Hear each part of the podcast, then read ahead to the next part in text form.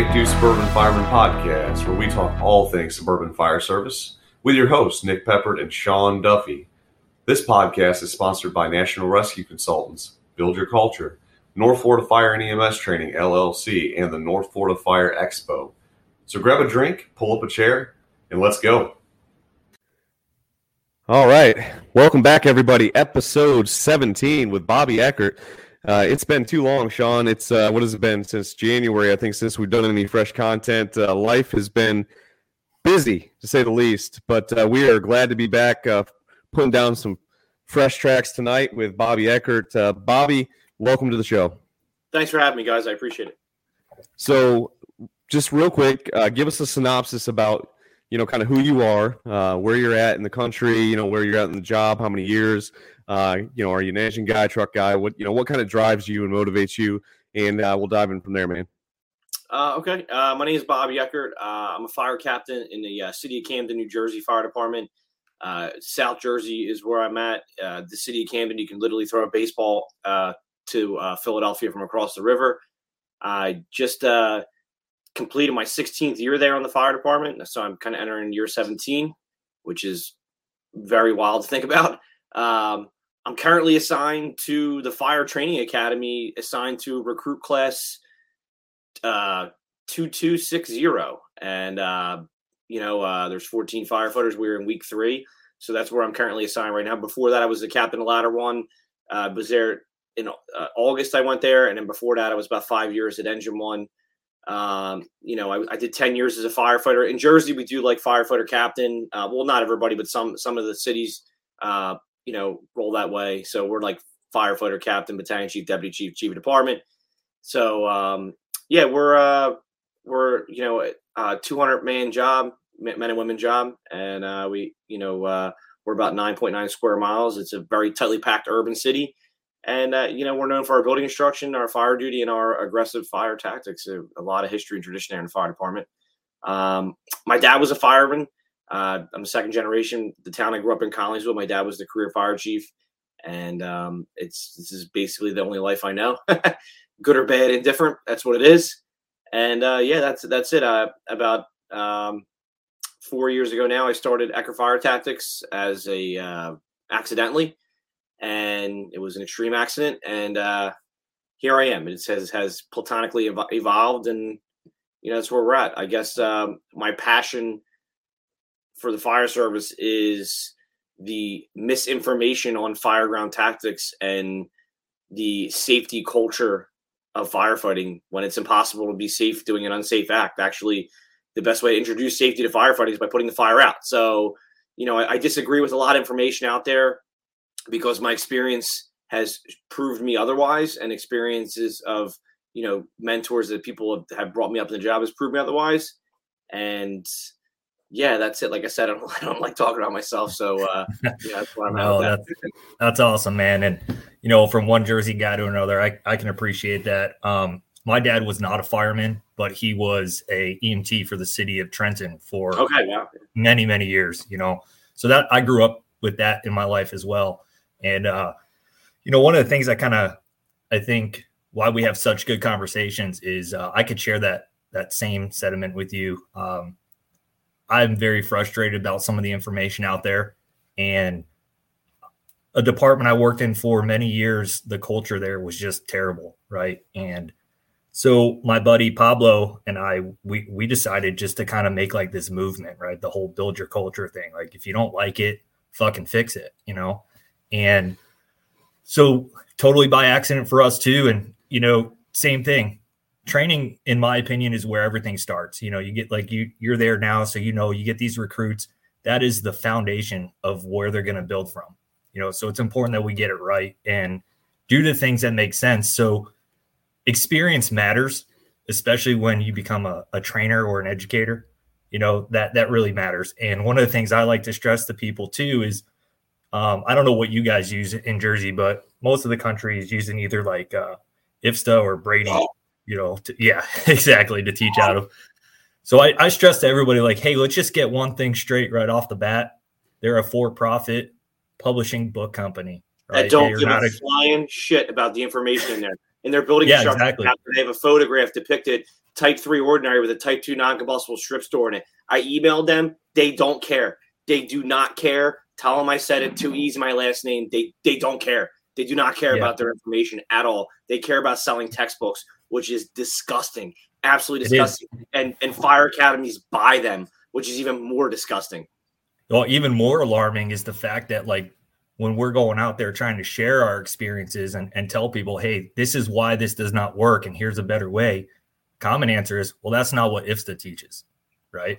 Yep. Well, again, why why are we hanging our hat on that so much? Because they don't make our policies and procedures. They're not running these fires with us, right? In fact, if you want to look back at it, they can't even show you how to hold a Halligan properly when forcing a door. You know, there's that picture in there too. So it's true. It's true. We, we use uh, we're using Jones and Bartlett. Um, it's actually a 2016 edition, so I believe they're due, or might be 2018. I'm sorry, it's just one or the other. I'm sure, I think they're due to pop another edition. And uh, New Jersey's a state program. It's a state firefighter one. They're getting firefighter one and firefighter two pro board. So you know you need to have you got to hit the JPRs, and you know I'm not going to lie to you. Some of the information is not applicable to what we do, but you know what? There, there is a way to sift through it and you know make sure you're you're hitting the JPRs while you know giving them the correct information. Um, you know I, I kind of I, I, would be lying to you if I if I told you I I went into a kind of closed minded about the about the the, the the the powerpoints and the programs, and a lot of the information isn't is good. So you know I you know I stand corrected on on, on some of that stuff, but uh, you know it is tough, and, especially trying to disseminate the information to where it's going. You know I think one of the biggest things I try to you know, um, when I build training programs, and we build a lot of them around people's operational reality. So, you know, you teach Fire One at, at an academy, and you have, you know, ABC student who, you know, is a suburban community, a bedroom community of ten thousand people, but it's ta- a pack ten thousand, and they have an engine and a ladder, and you know, they do fifteen hundred runs a year. And you have XYZ student who is rural, and you know, their response district is twenty six square miles with you know 1,000 people and, you know, and maybe they get, you know, 400 runs a year. So it's, it's trying to mesh that into a program. I can only imagine how hard it is. Oh yeah, and let's let's touch on that for a second. I, like I said before we start, we go down rabbit holes all the time in the show. So, um, you hit on some good good points there. You know, where people work and their staffing levels are very different which obviously means their experiences are going to be very different too. So from from your standpoint, you have a, an awesome thing that you like to do. You travel the country, you have uh, taken it to the streets where you're showing up and, and you're doing it right there.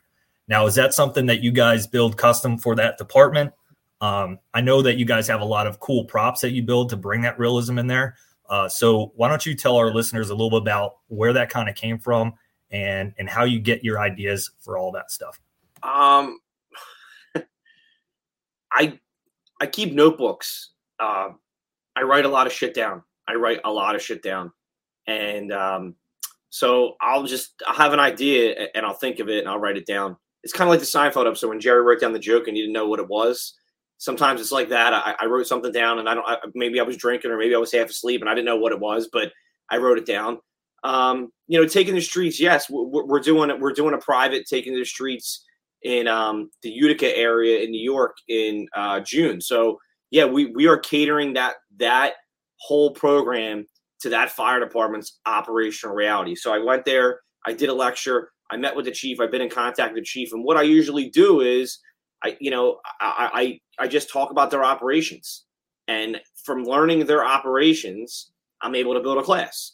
So you know, taking the streets, yeah, you know, we I try to touch on the same things at every one that I do. I do two, three open enrollments a year. I'm, trying to keep it to, to three. Um, you know, it obviously COVID, all that bullshit, but uh, you know, we do 90 firefighters. They come and they rotate through, and yeah, I mean, our, our props are hand built. Um, you know, like our take our roof prop for example. Our roof prop is a working fire. You're literally standing under a cockloft that's on fire. There's nothing.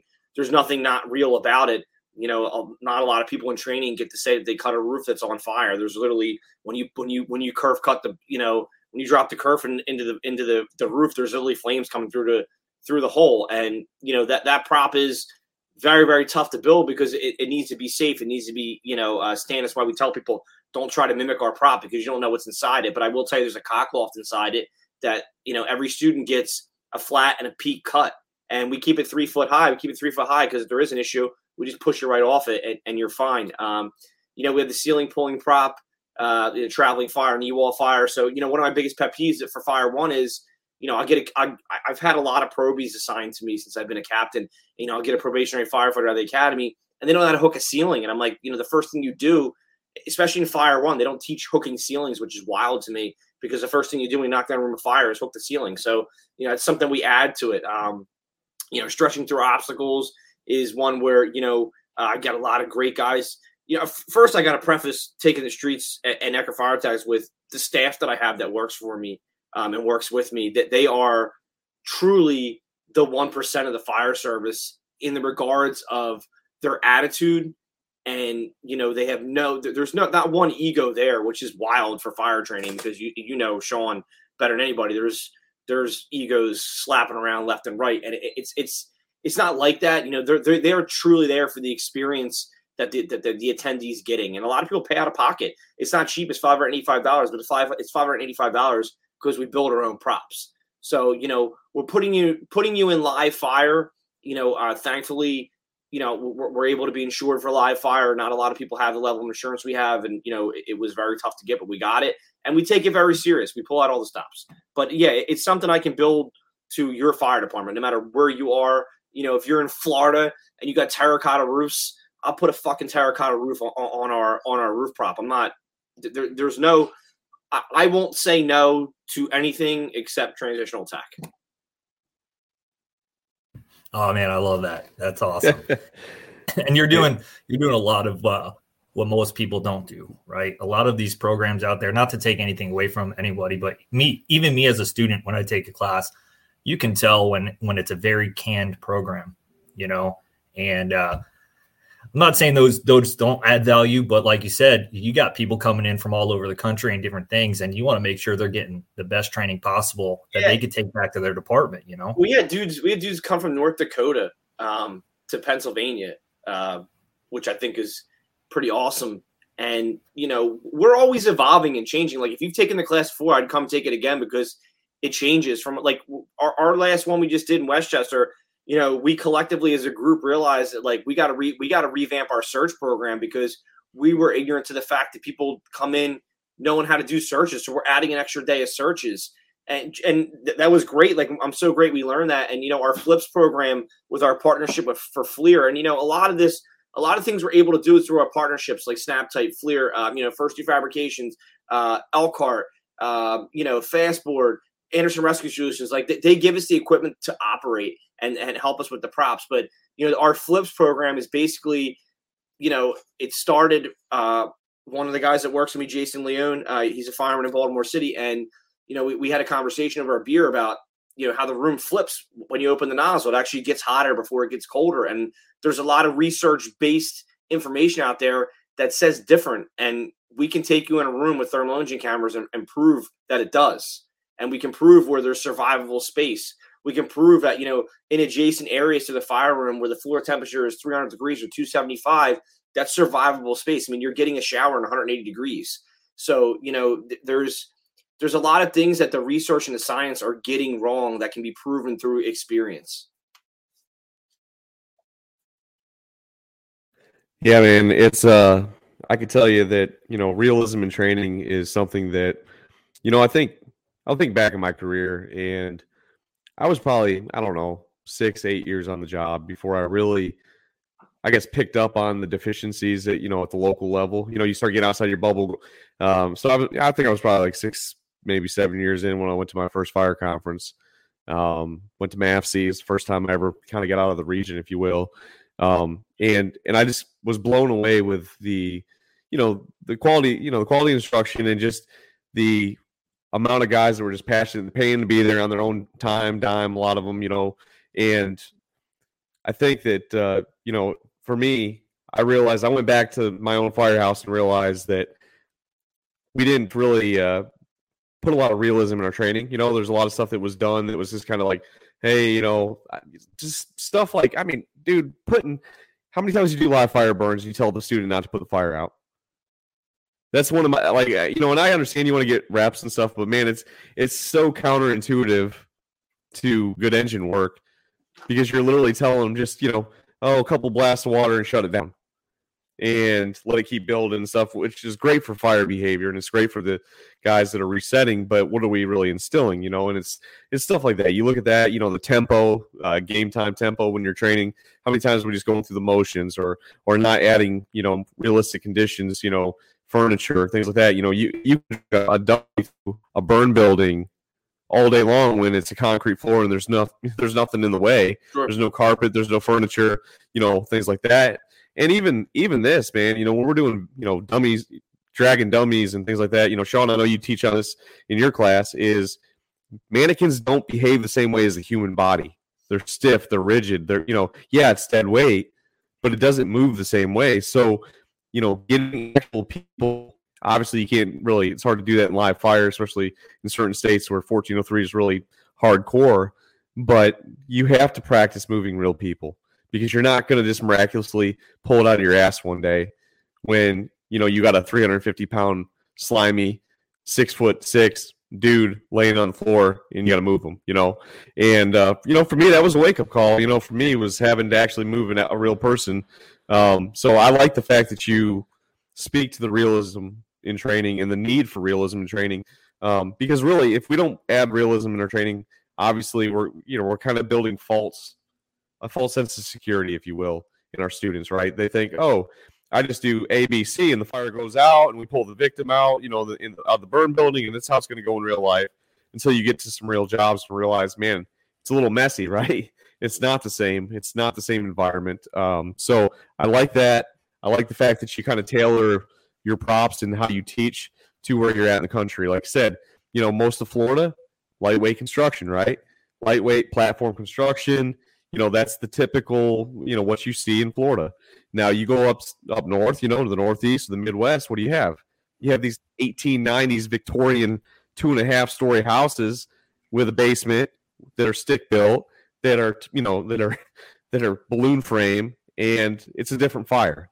It is. yeah, know. absolutely. So and, that, and that's one thing too. Like you know, with the class, like you said, you know, we will put any roof on there, but like again, if, if you guys cut lightweight if you guys are going to the roof with lightweight, obviously you should be using an aerial device. So you know our props is our prop is is built so you can put your aerial device right there and cut off it if you want to. Like it's not like we're not saying hey you got to cut you know whatever whatever you guys do, do it. You know I I think it's more like the tempo. Um, you know when I had the idea for it, uh, I was I was actually I mean taking the streets is, is a Doobie Brothers song. I was actually listening to the Doobie Brothers on classic rewind in my uh in my truck, and I, I, I it came to my mind and I was just like thinking and thinking and thinking like is there a way we could we could do this and we did it like one day you know we, we did like a one day thing and then like it evolved like a two day thing and then we actually uh we burnt a school in uh Lehigh Valley Pennsylvania um in Palmer Township Palmer Township Elementary School and um we thought we there was a miscommunication we thought we were gonna be able to cut the roof and they didn't abate asbestos from the roof, so we, we couldn't cut it. So, or it was like the shingles. It was some. It was some. It wasn't uh, whatever it was. We couldn't cut the roof, so we ended up having to build a roof prop, and that's was roof prop one. And since then, it's evolved. Like we're, we're on to roof prop seven for FDIC, and you know we just made it bigger and better, and we're able to figure out a flow and put a cockloft in it. It's a to see the inside of it, you would be like, "Holy shit!" Like it, it's wild, but because it, it, it's so structurally strong and it, it, literally is a working fire. But I mean, that's just one prop. That's just one day. That's that's Sunday. You know, Saturday. You know, it's the whole thing is about tempo. It's about movement. It's about you know the the the severity of firefighting, the real the reality of firefighting, and you know how you need to move and navigate the fireground. Oh yeah, absolutely. And uh, you know, we just got done uh, up at, over at Nick's conference and uh, in Florida doing doing our search class and I'll tell you, if you just do your standard search class where you say, hey guys, here's the drill, go do it, they'll learn something. But the stress level that you give them when you run it like an actual fire scene Um, so we had like command and we had uh, dedicated truck companies, engine companies. Um, we even catered to those departments that that run with ambulances and their firefighters are showing up on scene. with two guys, yeah. It's a smart. Yeah, move. so we're throwing those scenarios in there because people aren't getting that, you know, and we'll do the same thing. Every time we do one of those, we'll kind of evaluate it and say, hey, what could be better? It has to be better, you know. And I think that we all owe that to the fire service when we're passing things on and, and training oh, is to constantly evaluate it. You no, know what I, mean? We send out like the Survey Monkey thing. Um, it's it's like two hundred dollars a year. if you if you have a training company you teach, I highly recommend doing it, man. And, and we just pick one of their generic surveys and send it out. And I tell everybody like, yo, it's anonymous if you want it to be. You don't have to. You know, you're you're able to let us know who you are, but like, tell me, do not hold back. Don't, like I've had people. There's literally things that we do. Like I'll give you a perfect example. One of them was a ladies' room. There was a few female firefighters that like, yo, is there any way you could get a ladies' porta potty? I didn't even think of it. Done. Done. 80 bucks fixed, problem solved. So, you know, it just just so you're comfortable, you know, it makes you that more comfortable. But like, you know, again, that's how we that's how we got hit to the search thing. This one kid or guy, I don't know who it was. He he was really he was really candid, and it wasn't negative; it was positive. But he he made me think. Like a light bulb went off, and I screen captured and I put it in our GroupMe, and we were like hours of just talking about this. So I agree, man. You know, you you gotta you gotta take the experience. Like if you're if you're a fire instructor and you're teaching for yourself, you're in it for the wrong reason. You got to be there for the for, for the for the the attendee and, and, the experience. And you know, I know from t- taking fire classes from you know, I snuck in live fire classes when I was 17 years old when I wasn't supposed to be. Like you know, I, I've seen horrible, I've been to great, and I've been to everything in between.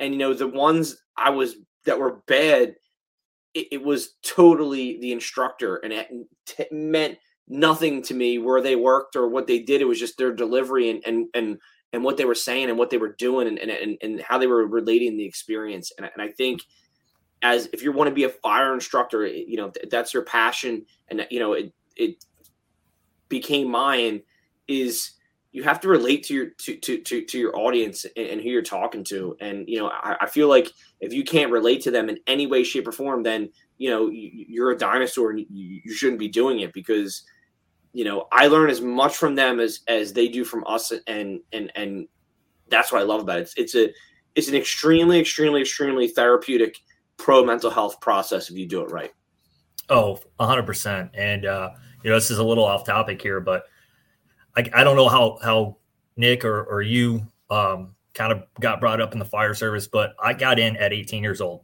right out of high school, and I wanted to volunteer, and uh, so I did. And you know, I, I didn't really know what the hell I was doing, and I was relying on what I was being shown by the guys that had been there before me. I didn't really have any real mentors, and I was just making fires, and I, dude, I thought I knew, I thought I knew some shit. I was like, yeah, man, we're going to pretty decent amount of fires, you know. And I'll tell you, it wasn't until I got trapped in a fire and I was all by myself where I had to pretty much get out and I realized I really didn't know a damn thing. Right. That's when it changed for me when I was like, I have to go to training. I have to get I have to get this knowledge from people who do this a hell of a lot more than me, who have more experiences, uh, and, and pass that on because, you know, I think we're getting better at it in the fire service, having mentorship. But at that point, I mean, you're talking about 2004. I didn't really have any direction. And I'm just getting off the rig and I'm just doing what I think I need to do and getting it done. And that's a dangerous place to be. Sure. You know, so my question for you guys is have you had any similar experiences like that that really drove you when you decided, hey, I'm really passionate about this? You know, I've had a, I've had a lot of success, but I've also had a lot of failures. This is what I've learned. I need to share this with people. Is there is there a place in your career where where that light bulb kind of clicked for you where you're saying this is this is the direction I'm going to go because people need to hear this? Yeah, I mean it, it happened in a bizarre way for me. I, I mean, I, I, taught at the uh, local fire academy for years. Um, I'm actually down there, like we're using a facility to teach a recruit class. A lot of a lot of good memories. Um, but I got I got hurt real bad at work, real bad, and I was laid up, and um, had I I was blinded uh, so I, I, wasn't able to use my phone. And when I finally got my phone, I was just like, you know, I was, you're laying in the hospital, you're you're bored out of your fucking mind. So you can only watch the Dynasty and, and One Life to Live so much, and The Price is Right because that's all it's on. You get like three channels, right? So I'm just scrolling through my phone and I'm just like seeing information. I'm like, that's wrong. Like that's that's so wrong. Like I've done what he's saying you can't do. Like I've done it, and you know, it just led to me bitching and moaning about it. And my wife was sitting there next to me, pregnant, like very pregnant, and um, you know, she's just like, sh- like shut, do something about it or shut up. Like I'm tired of hearing about it. Like you're starting to be annoying. So I made an Instagram post, and that's basically how it started. And then like it evolved, and then I was like, wow, like people were like people were like people would shoot me like a DM and ask me about. It. I'm like, wow, people are like interested in this, and I, I just um, what I've always I don't, I don't like, I, I will openly admit that I'm a weird person because this is all I do. Like, I don't have a hobby. My hobby is firefighting. I don't do anything else. I love the Flyers, I like watching the Phillies. I like to drink, and that's basically it. so, I mean, my family, of course, kids events, all that shit. But this is all I do. I don't have like, I, I don't turn this off. So, you know, it, it was. I just basically was able to take everything I do and just keep pushing it forward to to somebody else for them to learn. And then like you then like I I I started making programs and I got it out there and taught a little bit and then like I would teach and somebody would be like, "Hey, I used this at a fire and it worked," and I'm like, "Wow, that's amazing! That's absolutely amazing!" Like I I, I sat there, you listened to me say something from my experience and you took it and applied it and it worked. That's awesome, and that feeling right there, that feeling is unbelievable that that you were able to make a difference in somebody's fire at their fire Right. And I remember the guys who brought me up in the job and they made a difference at my fires and still do to this day. And how much I look up to those guys and just to to to be um, in a position where I'm able to give information. And now that you know with social media, with our platform, how we're able to deliver it, and the dudes that work for me or with us, dude. I mean, I have more GoPros embedded in, in places that you know people will love to have GoPros embedded, and I'm able to take that footage and put it out there in a positive way. It, it's it's amazing. It absolutely is. And the friendships you make, and you know, you leave your little world, your little fire world that, that you know locally, and you get out there nationally, going to conferences and talking to people. You don't have to be an instructor; you can be, you know, participant, and you meet them people, and you know, you make a lot of great friendships. You really do. Oh yeah, for sure. And that's uh, I mean, that's a great way to put it. Right?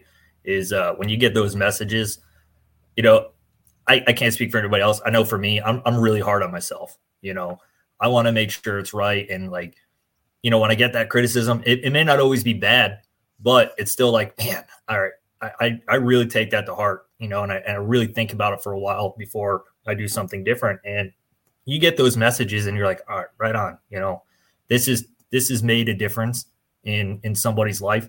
Uh, maybe they had a rescue maybe this tactic they chose was the difference between losing an entire building or just keeping it to you know the one or two rooms it was in whatever the case is that that really brings it full circle i don't think there's any amount of money in the world that can replace one of those messages that you get you know and yeah i i i'm with you on that and you know i i i like to think that you know our niche in the fire service is more. I'm not, it's definitely tactics. Like we, we you know, we, we like given our our experience, but I feel like we we we try we certainly try to set up a positive atmosphere to learn in where you can build operational confidence.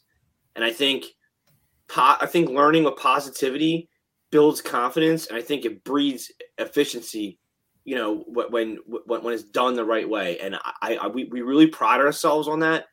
And we, we get a lot of female uh, attendees and we're, we're proud of that. Like that's that's great. And you know a lot of their feedback is you know nobody takes them serious when they go to any other place and i find that extremely disheartening i really do because right. i know some badass chicks that, that i would want on my nozzle of my house on fire so i don't right. you know I, and I know some dudes that I don't want on the nozzle of my house on fire. So, you know, I can't believe that we're still there at this age in the fire service. But, you know, I'm I, I'm proud that we're able to foster that environment, and you know, I have a lot of people to thank for that. You know, my uh, my staff, uh, you know, and my wife, uh, Bryn, uh, Kate, and Marlena that work for me. You know, they make sure that we we pull out all the stops for everybody, man, for everybody. And I think that's I think that's something fire training is lacking hardcore. Uh, right right before I started my own business, like right before I got hurt, I, I did go to like a an open enrollment class, and I, I left at lunch. I, I, literally left at lunch. I was literally tired of hearing fire stories and and being bossed around. I was like, this yep. is same for me, man. Yeah, you're not in boot camp, right? Yeah, I was. It was gone. I was out. I was out. I was. I hadn't. I did not want anything to do with it. Um, yeah, I don't. I don't tolerate that either. Uh, one thing that I tell like all my instructors too is don't be a dick. All right, we're not here to yell and scream at anybody. I understand you got to put a certain level of stress on them, but they're here to learn. Don't belittle them. If I ever catch you doing that, you're done. You'll never teach with me again because that's not what we're about. We're here to upbuild people. Right? Yeah, I I don't have to tell my guys that we have such a vetting process to work for us. It's kind of like a motorcycle club. So I don't need like it's funny like we have like a sergeant at arms whole nine yards. Like I don't there's a lot of problems. I don't I don't even don't even come to my level because we don't we don't let it in.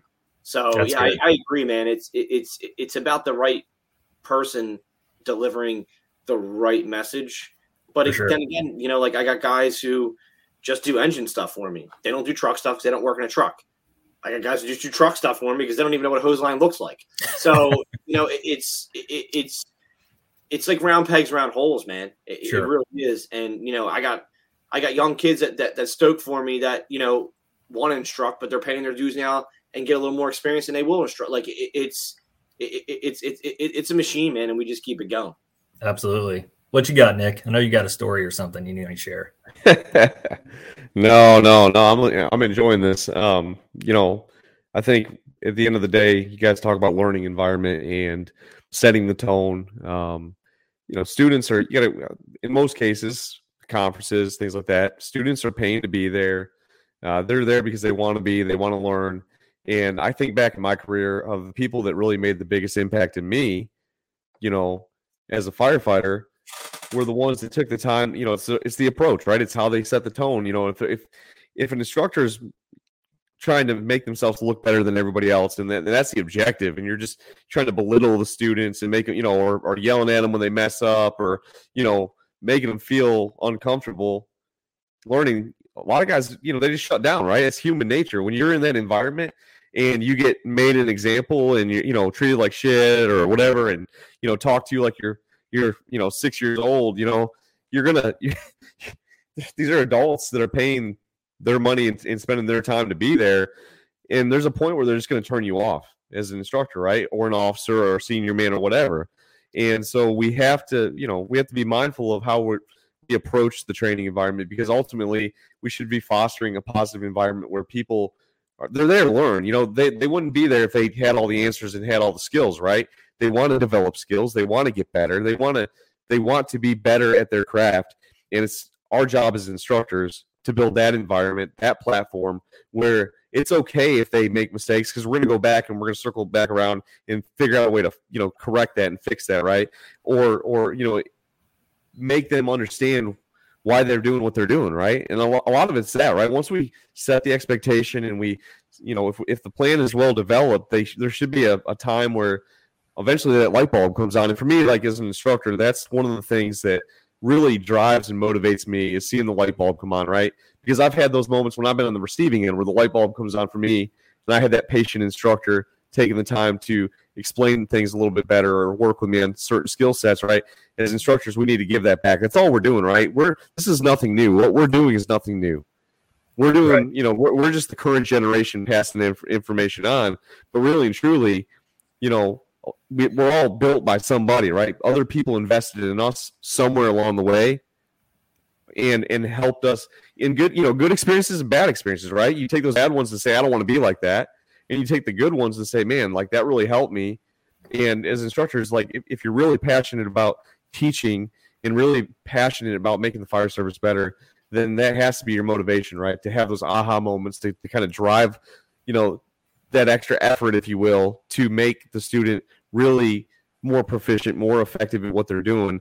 And you know, I don't know. For me, like I said, that's that's kind of what got me going was I, I took some of the stuff that uh, I got a couple opportunities in my career to teach, and I realized how much I enjoyed the students, you know, feedback, and, and I learned from them too, right? We're, we're we're talking and sharing experiences, and I realized early on how much was lacking maybe from some of these cookie cutter programs that you know, we, we talked about the uh, institutions put some sometimes is very generic.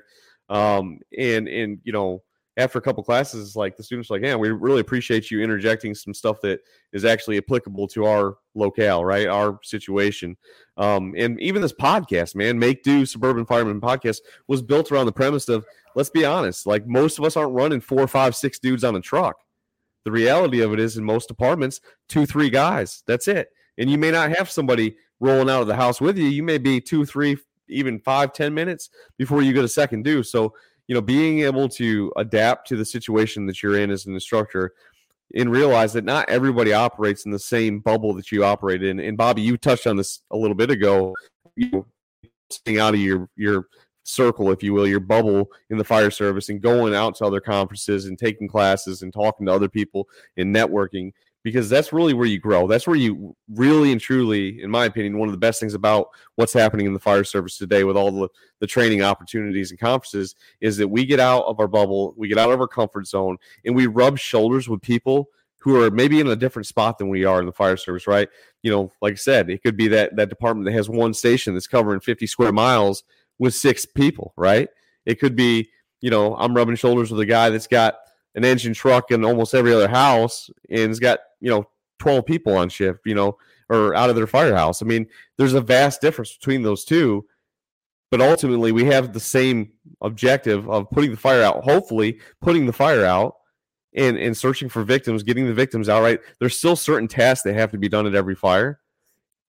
And we have to, as instructors, realize that you know, we have to figure out how to teach to the people that we're talking to, right? So if this person operates on a two man engine, it's not realistic to put them on a hose line with six guys.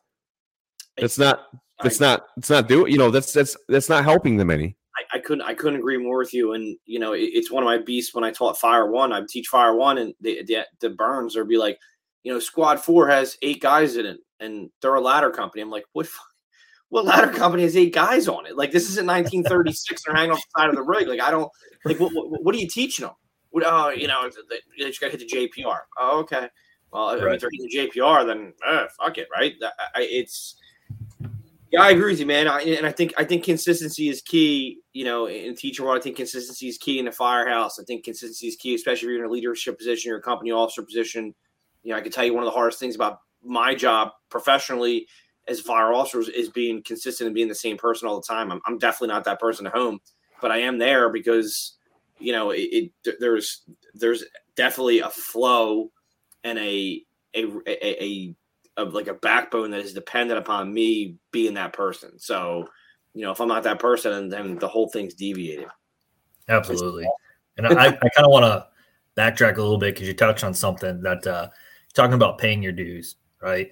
And um, I think that's important.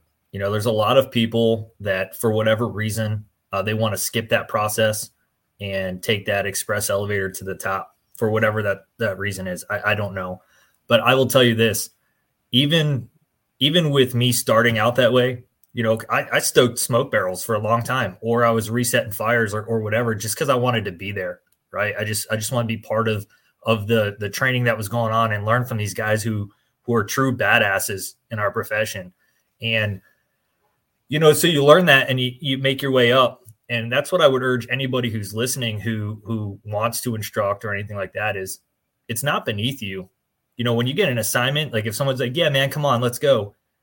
If they're like, Hey, I just I need you to run water or I need you to just, you know, chuck pallets, whatever it is, take that with pride, man, because that's an important part of of what's going on too.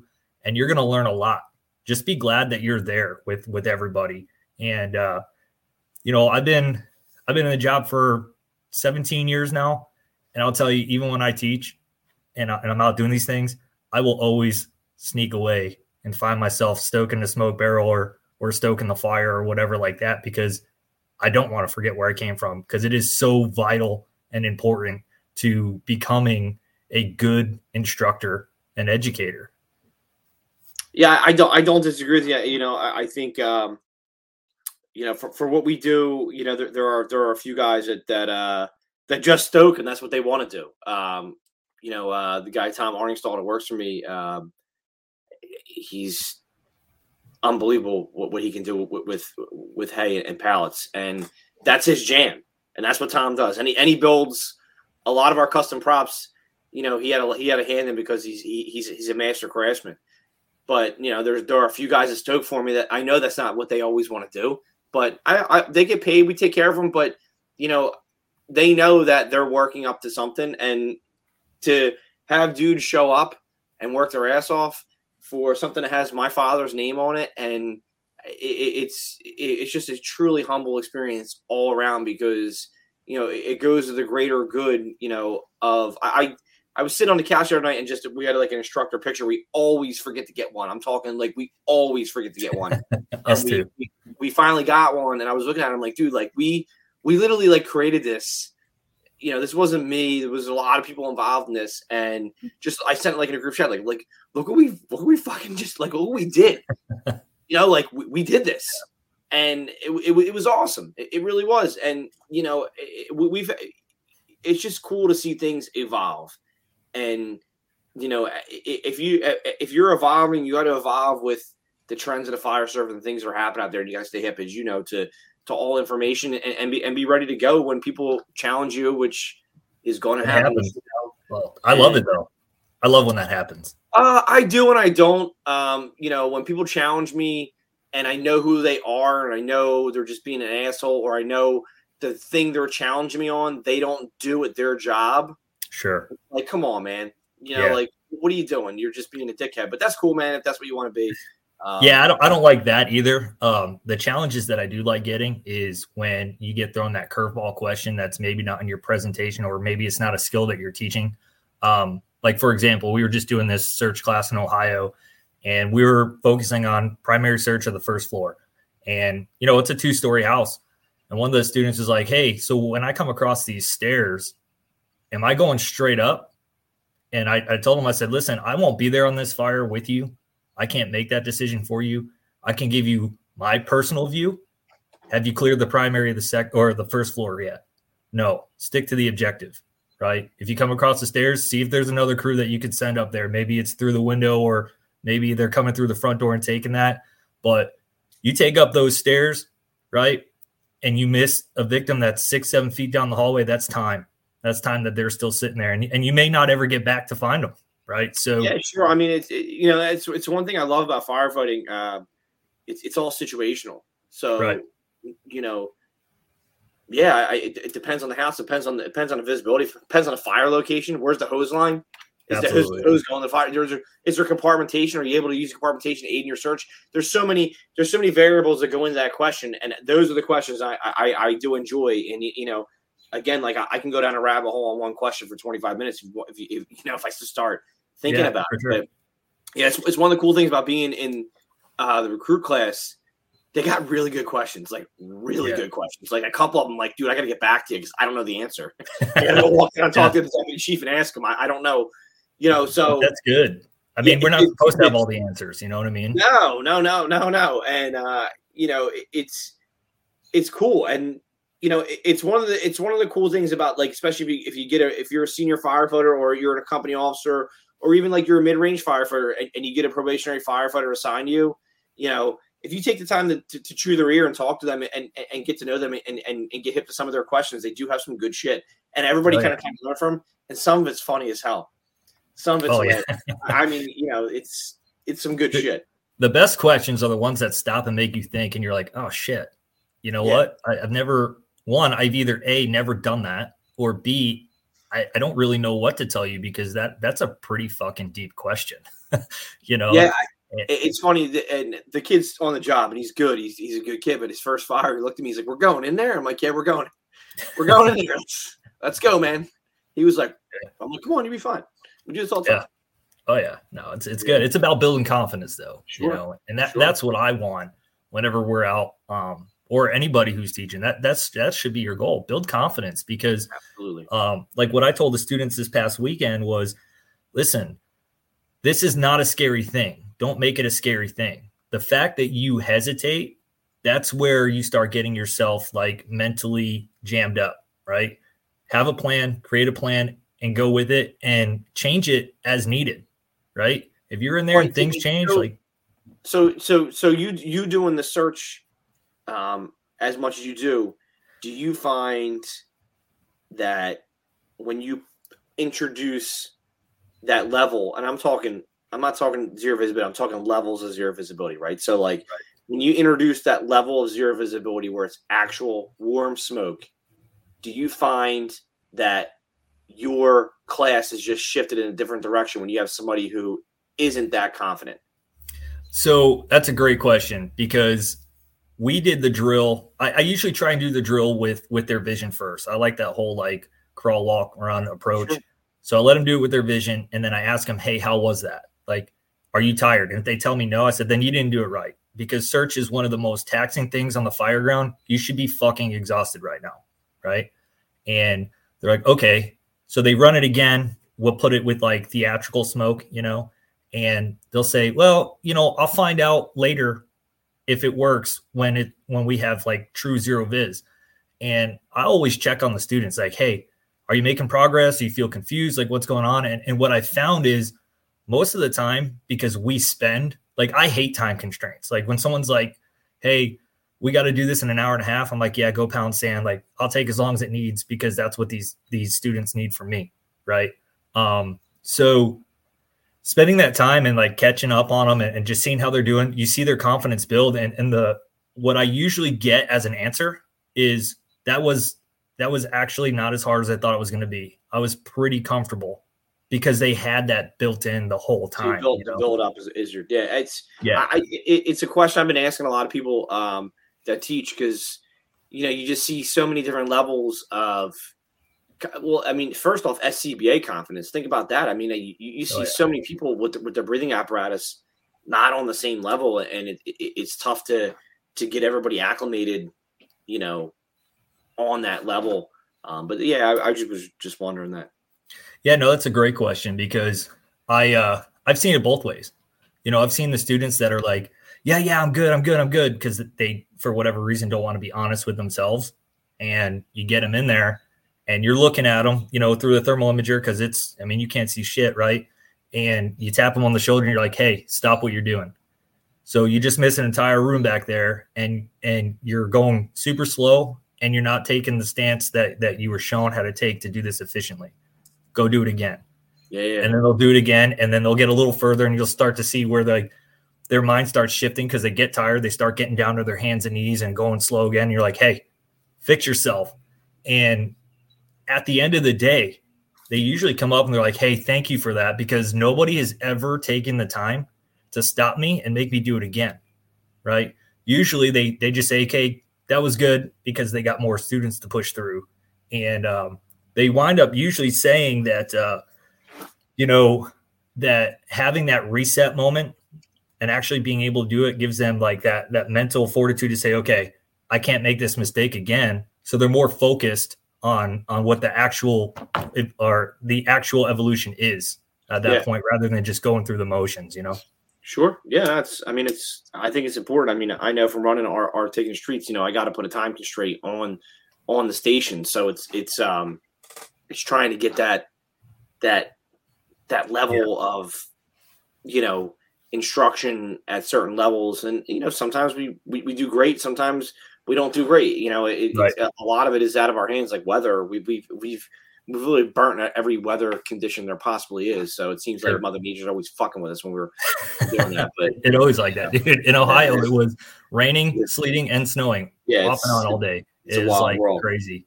But yeah, uh, yeah with, with, the time constraints, we do that too. You know, but I, what I try and do is keep the students to uh, to a max of twenty four. That way I can break them up in nice small groups and they can get lots of sets and reps. Yeah, yeah. Uh, there's usually only like six of us out there.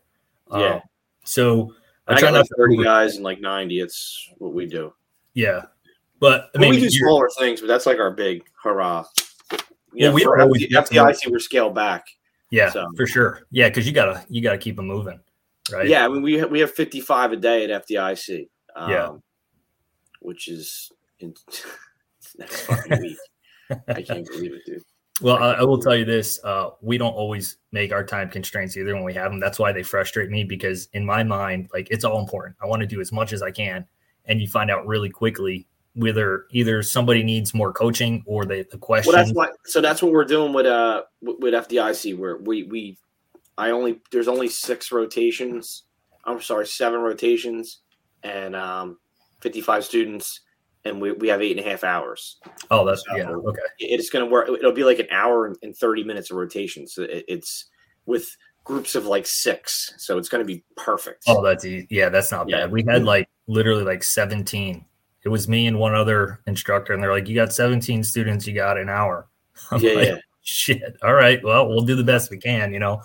But uh yeah, so that brings us into the other topic I kind of wanted to talk about, and I know you know like to talk about yourself, so I apologize, but uh, we we kind of touched on FDIC. I know I'll be there doing uh, my searchable versus survivable lecture. Nick's going to be there doing uh, one of his lectures.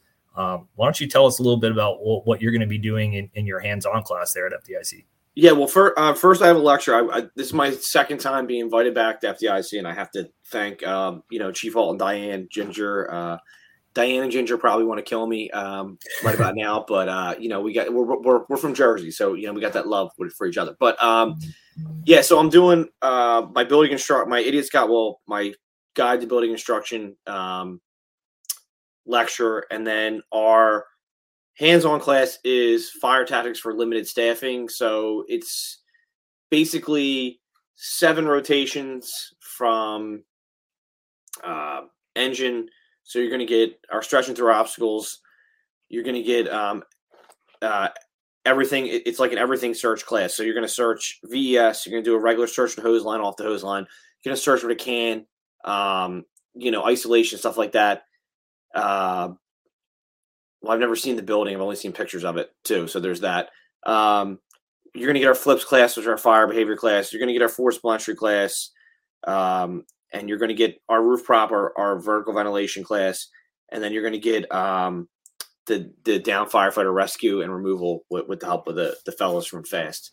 So, which you get down firefighter CPR in as well, which I think every firefighter should get that entry level in uh, in the fire academy. I, I really do. That's uh, it, uh, it's an unbelievable.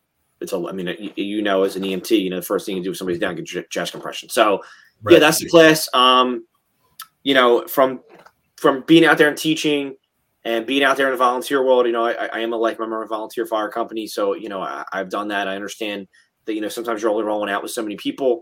And I always think of the person who invented two in, two out. I don't know who his name is or her name is, but how you doing if you're out there? Um, I wonder when you thought of that, did you think of when the people are trapped inside, if the two people outside have to face a locked door to get inside and they don't know how to use a fucking Halligan tool? Are those two out people worth something? No, they're not. Sorry. I just I no, had to had, I'm glad you brought that up, man.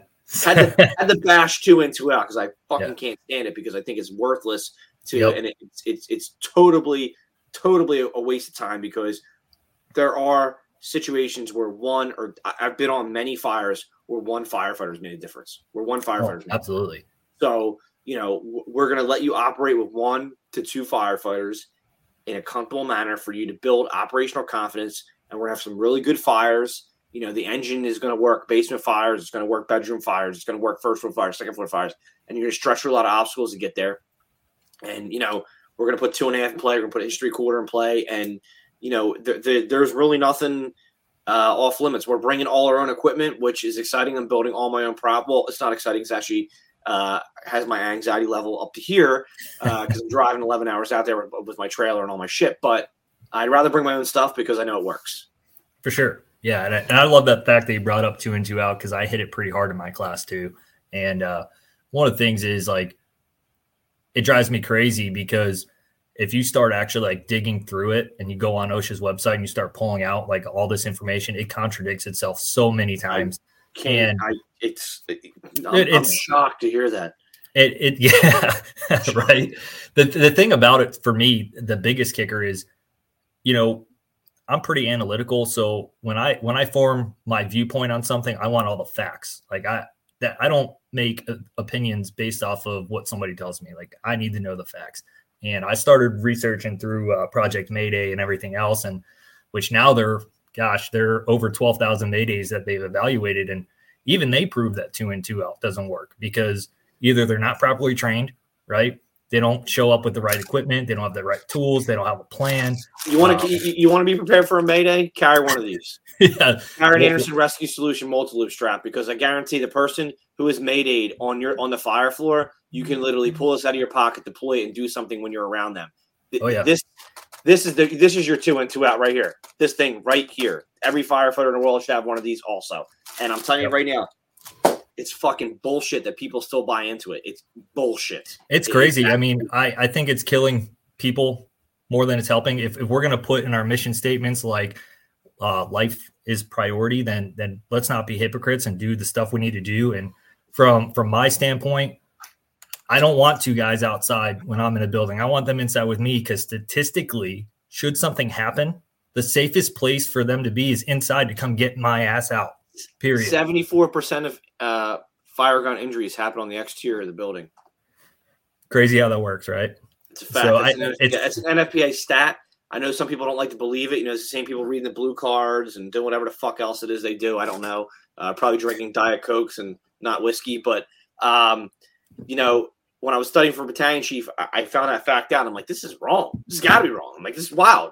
I'm like, holy shit, there's a stat that stat that actually backs up all the bullshit that I'm I'm, I'm trying I'm trying to spew towards NFPA's way, and, and, actually they put a stat out to back me up. I feel bad now, but uh, you know, like I'm there I am bashing them, and they they got a stack that a stat that helps me, but uh, no, it, it's um, it, it's a fact, and. Yeah, well.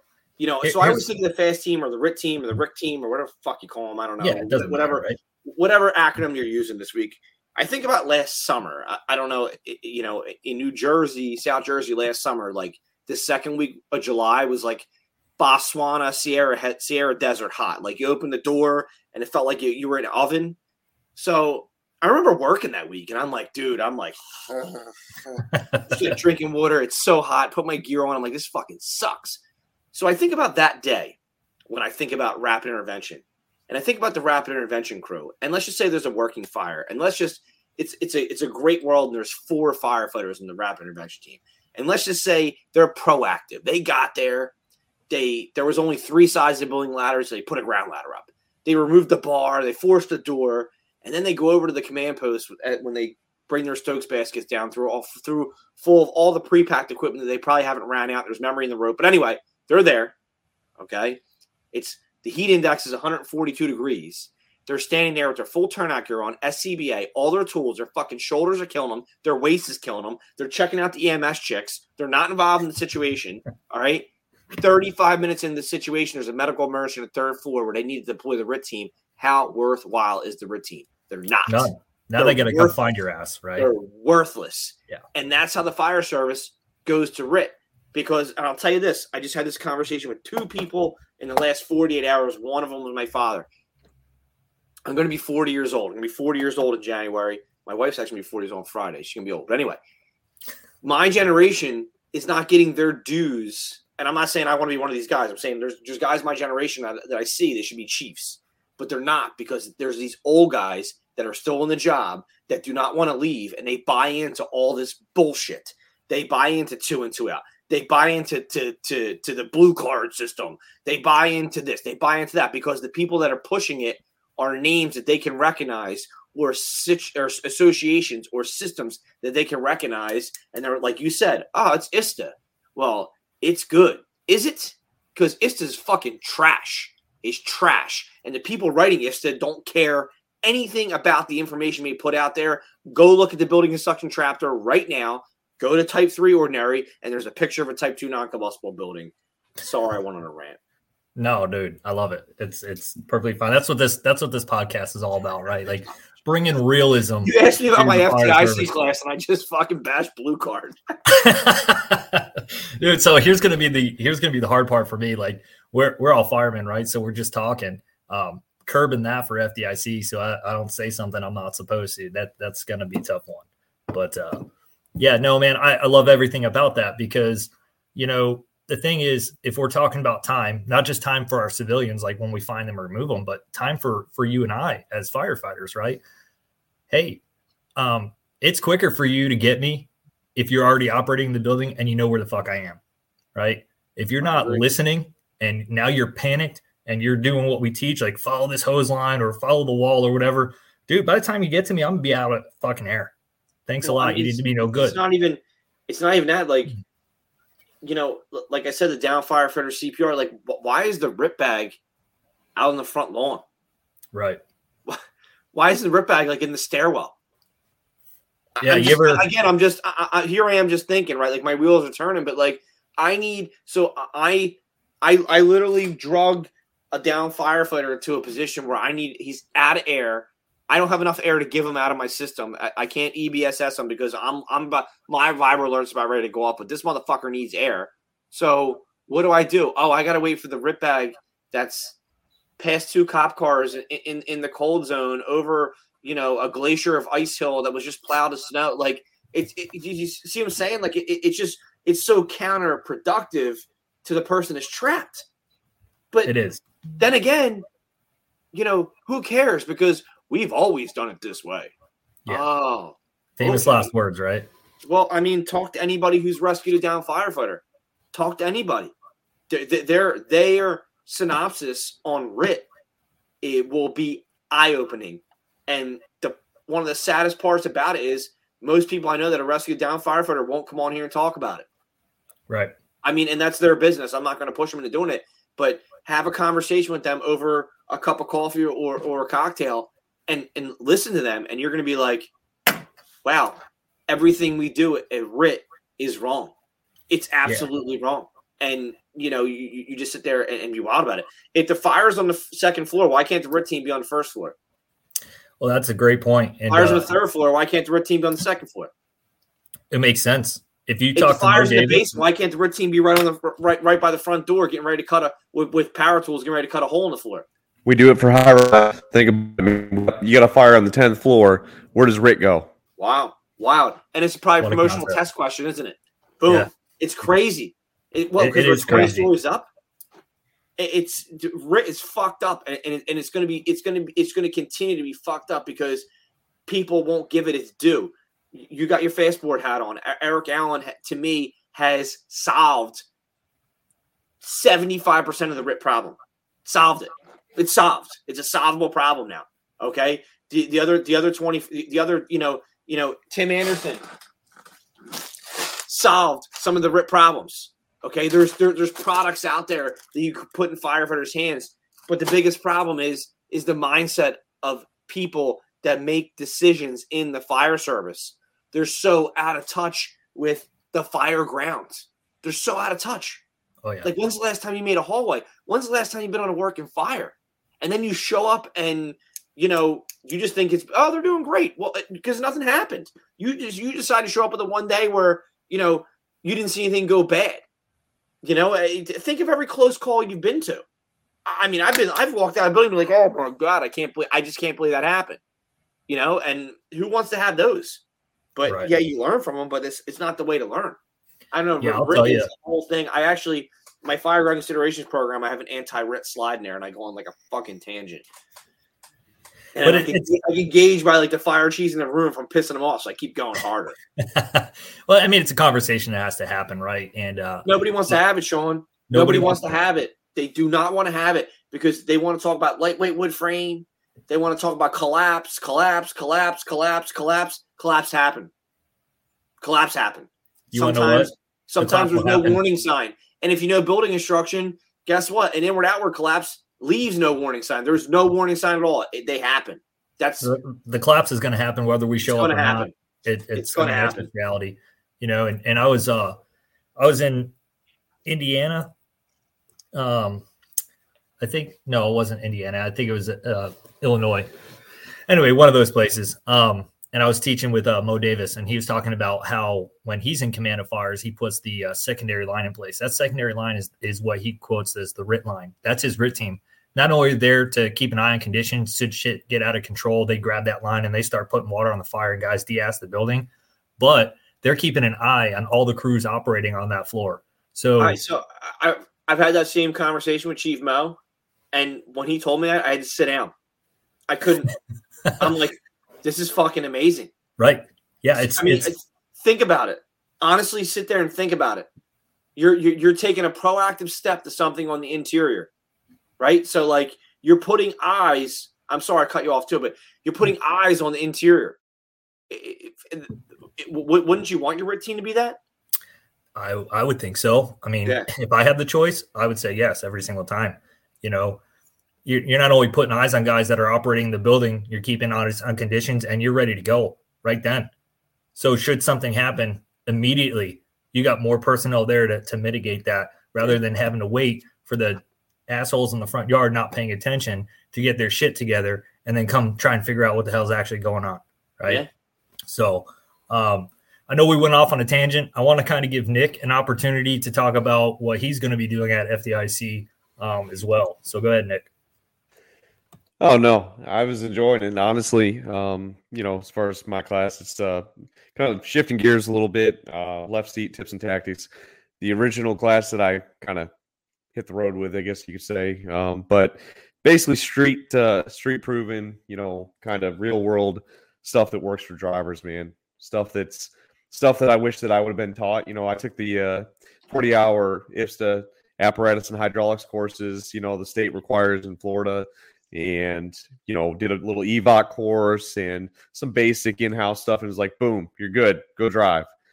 And i found out pretty quickly that uh, there was a, a whole lot lacking in that information. While it was a good you know it was a good baseline i guess you could say it was good overall information. There was a lot of stuff that was lost in translation stuff that like wait a minute this isn't what i learned in you know in, in class and and quite honestly I, I was I wasn't ready to be behind the wheel when I got thrown behind the wheel. Just small department, and they're like, you got to you got to be clear to drive. So in six months, I learned how to drive, and like in month like six or you know seven, you know probably a week or two after being cleared, um, we had a we had a four alarm fire we were first due, and I'm like, holy shit, like they're turning, they're calling the city to turn the water towers on yeah, to like boost pressure. Discharge going, yeah, yeah. Oh, dude, it was, it was, it was stupid. It was yeah. pandemonium, and I was like, yeah. bro, I felt you got a so... vacuum, you need more water, yeah. Yeah, yeah, yeah, yeah. It, was one of, it was one of those fires. So I was like, "Holy like, shit! I need to know more." So I, I felt so like just just overwhelmed in the moment. I got through it. I how I don't know. It was a blur. I got through it, but the reality of it is over the course of the next couple years, you know, driving out of class and then, you know, getting promoted to driver and moving into that, you know, primary driver role. Um, you know, that was a that was a big eye opener. And I realized real quick that I was lacking a lot of stuff and I learned a lot of stuff the hard way. And so I started picking the brains of guys that like I respected in that position. And I started kind of writing down some of my failures along the way or some of the things that I had learned, some some tricks and tips and things that kind of just made the job better and more effective and, and, and more heads up and you know started writing things down that made more sense you know that just like how to connect the dots so to speak. I've and been so, a lot i've been a lot of uh fire apparatus accidents not like major. I i, I and I, I never when I was a driver, always when I'm like the officer, like you know, like I always when I get a guy to drive, I always make him sit in my seat, like in a parking lot. Sure. And just like like, yo, dude, this is what it's like over here. I don't have a break yeah. either. Like I don't right. I, can't, I can't stop this rig if I oh, want yeah. to. And like you you were you were so close to that car. No, I wasn't. like, bro, I bet I couldn't even fit a, a paper between you and that car. And you're like this. Oh yeah, dude, it's it it is the the driver position is one of the most overlooked. People want to skip over it and go, you know, the firemen and they're like, oh, I got you know, in a lot of departments this is promote a position, so like I got to do this if I want to make lieutenant or captain or whatever. And it doesn't get enough love. It doesn't get, you know, but unsung hero on the fireground, hands down. Because here's the thing: really great driver operators, nobody talks about them because shit goes smooth the only ones that get talked about are the ones that are screwing up, right? The ones that hit stuff, the ones that you know, those are the guys they usually promote. Yeah, get, get them out of the seat, man. They're hitting too much shit. We got to promote them, but uh, but you know, the guys that are messing up, you guys are running out of water. You know, that's the only time you notice a bad, you know, a driver is when things go wrong. But you know, so the my my thing is like, look, I just want to pass on some of the stuff that I learned the hard way, some of the things that I've learned from other guys that are, you know, veteran dudes that really just made the job a lot better. I was very passionate in that position. Like that was a position I was like, I want to be, you know, if I'm going to be in this, job, you know, position, I have all this responsibility of driving the 60,000 pound apparatus to the calls and, you know, getting these guys water and making sure that, you know, they have equipment and all this kind of stuff, you know, being the right hand man to the officer. And I talk a lot about all that stuff, man. But really, the gist of the class is, you know, anticipation and facilitation. Those are the two words that I hammer over and over and over in that class because that's what drivers do, right? They anticipate needs and they get ahead of, you know, the, as an officer, you should be able to turn around and be like, hey, I need a, oh, here it is. A good driver is anticipating that need. Hey, they're going to need hooks. This thing's in the attic. Hey, you know what? They're probably going to need, you know, XYZ tool because we're doing this operation. That's one of the biggest things to teach a driver. Something the uh, the best driver I the best fire or best ladder truck driver I know. He's actually uh, a cat. He's a rescue captain of my group now. Um, when he drove a tower ladder, and we have rows. We're all like we're, we're row house USA. So sure. you know he would always before he got his gear on or like his air pack on and went to work, he would take an Alco-Lite, not a duo safety, an Alco-Lite 35 by himself Nice. Okay, so that's the heavier ladder. If you don't know, 35 by himself to end of the row and throw it to the roof just in case we went there, and put two soles right to the bottom of the roof just sure. in case we went to the roof. Yeah, no, your, I mean, your driver was doing proactive RIT. No, he was doing proactive uh, ladder work. Like now, just no, no, no. That's not RIT. That's how we're going to the roof. That's what we're going to the roof. yeah, no, no. Always, way to fuck with me. I got you. No, I tell, I tell you, man. It's a, it's it's one of those things, though. I mean, really, think about it. All the best drivers you know are one step ahead, right? They they know what the officers are going to need. They know what the crew's going to need. They know what the scene is going to need. They're anticipating those needs yeah. and they're facilitating. They're the facilitators on the fire ground. Agree, they're man. the ones that are getting equipment, that are getting water, that are getting. What day is your class, Nick? Uh, Friday the 29th. I got. I'm there, dude. I'm there. Hell yeah, man. Yeah, no.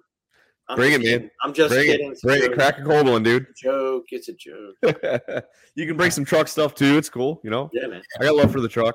So, but no. Yeah. But anyway, in, in a nutshell, that's it, man. It's just that's awesome. That's a good it. topic, man. It really is. Seriously. Thank you. No, the, the thing I want to bring out, I had to fuck with Bobby for a second there. Um, being proactive, that should be everybody's responsibility. I don't care what you're doing, you know, and and you know, especially like if we're to keep the two guys in the front yard just sitting there, man, throw ladders, soften the building, like do some shit because the guys that are actually in there working might need that. Right. And you're just sitting there pulling levers or you're just sitting there watching the fire. You're not doing anything, you know, like that's not contributing to the fire ground. So I think when there's a need, something needs to be done. Like, why are we waiting for someone else to do it? Just, just fucking do what needs to get done. Yeah, know? dude. the first the first ten minutes of any fire ground, the driver operator should be the busiest dude on the fire ground, hands down. They should be moving. Whether it's if, you know if you're on an engine chauffeur, get get a second line out, man. Even if you just lay it on the ground, get a line, get you know water supply, get you know if you need scene lighting, if you need tools, if you need you know whatever, you should be moving constantly. The first you shouldn't even stop for the first 10 minutes. A, Nick, there's a good video, and you might have already seen it. I might be telling you something you already know. It's uh, it's out of Philadelphia. Uh, it's engine 25, and uh, Skyfox. They're hovering over uh, a row house fire, and uh, engine 25 uh, pulls up first. I think they, I, the story I was told, they were out food shopping and like were told about it, and then they filled the box when they got there. And uh, you can actually Google it or YouTube it. It's Kensington, Philadelphia house fire, and uh, watch the chauffeur. Fucking yeah. dude works, man. He's got the line oh, off. Yeah as soon as the line's off, he's got flaked out in line with the objective.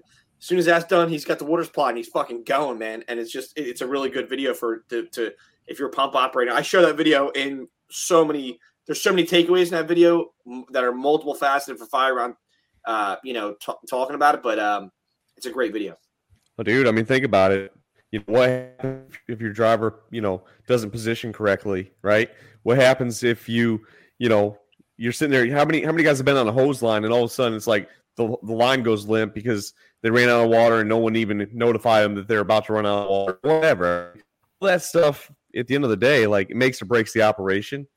And like I said, you know, good good chauffeurs, good drivers should be be you know kind of honed in on all that stuff and, and understand those timelines and what needs to happen when and the priorities of, of the mission, if you will. Uh, but it's not just drivers, like Sean said. I mean, everybody on the fire ground needs to, you know, be kind of heads up. Like, don't get in a little tunnel where you don't know what's going on around you. Like look, you know, if you look over and say, "Hey, you know what?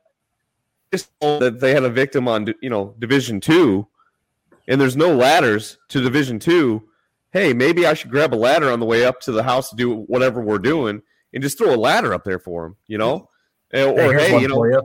how about throwing two ladders if you got a search going on and you're on the second yeah. floor? You might want to throw two ladders right next to each other, help with that victim removal. Right? Sure. Like be yeah. proactive. You know, think about what's going on. Oh, 100 percent. Yeah, it's it's all it's all good stuff, man. That's that's a good class. I, am gonna definitely gonna check it out. Make sure when you see me, you remind me because I'm I'm more stressed out about having to get my trailer and shit out there. But I'm definitely gonna check that out. Yeah, man. Good man, good stuff, guys. Is anybody else got anything they want to talk about? No, man, this was good. It was really good. I appreciate you guys you guys having me, man. It was uh, it was a good convo. Yeah, Way no to bash two and two out, guys, Sean. Damn. Yeah. you really stuck up his ass. Yeah, yeah, I know, right? it was you. Yeah, fuck me, I guess. Yeah. no. So, well, good, man. Thanks for coming on. I really enjoyed hey, man, it. Thanks for having me, guys. I think the conversation was good. Hopefully, our listeners will will get fired up about it, just like we are, because you know, like I said, I'm a firm believer. This shit needs to be talked about, man. And and check your feelings at the door. You know, we get way too emotional, way too quick in this profession, and uh, you know, instead of thinking about things logically, we want to just uh, behave like children and, and argue and, and do all that other stuff. And there's so much to this job. None of us are ever going to know it all. Um, and that man, that's the beauty of it, right? Just having these conversations alone, maybe somebody can can learn something or challenge the way they think.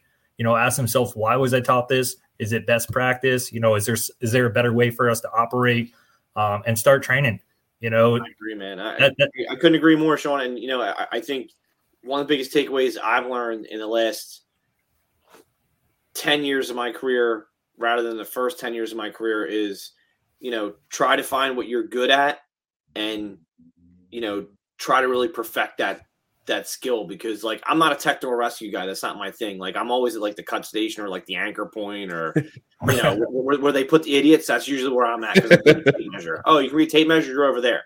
So you know, and I'm cool with that. I don't like I don't need to be that guy. So that's not my thing. So you know, I learned that that's that's the way to go for me. So like if something's not your thing, sure, try to learn it. Like that won't shy me away from me taking a tech rescue class, but you know that's not my that's not my path of passion or expertise. Sure.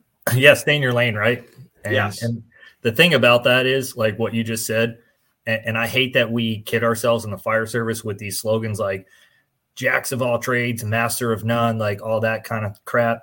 Listen, not a single person is going to be great at everything. No, that's just it's just not happening. So learn your people's assets, right? Um, Nick, you're doing a class on driving. I do a class on search. You know, Bobby might be doing engine company stuff, like whatever it is. The people inside your firehouse are all good at different things, and that's what makes collectively a really kick-ass crew.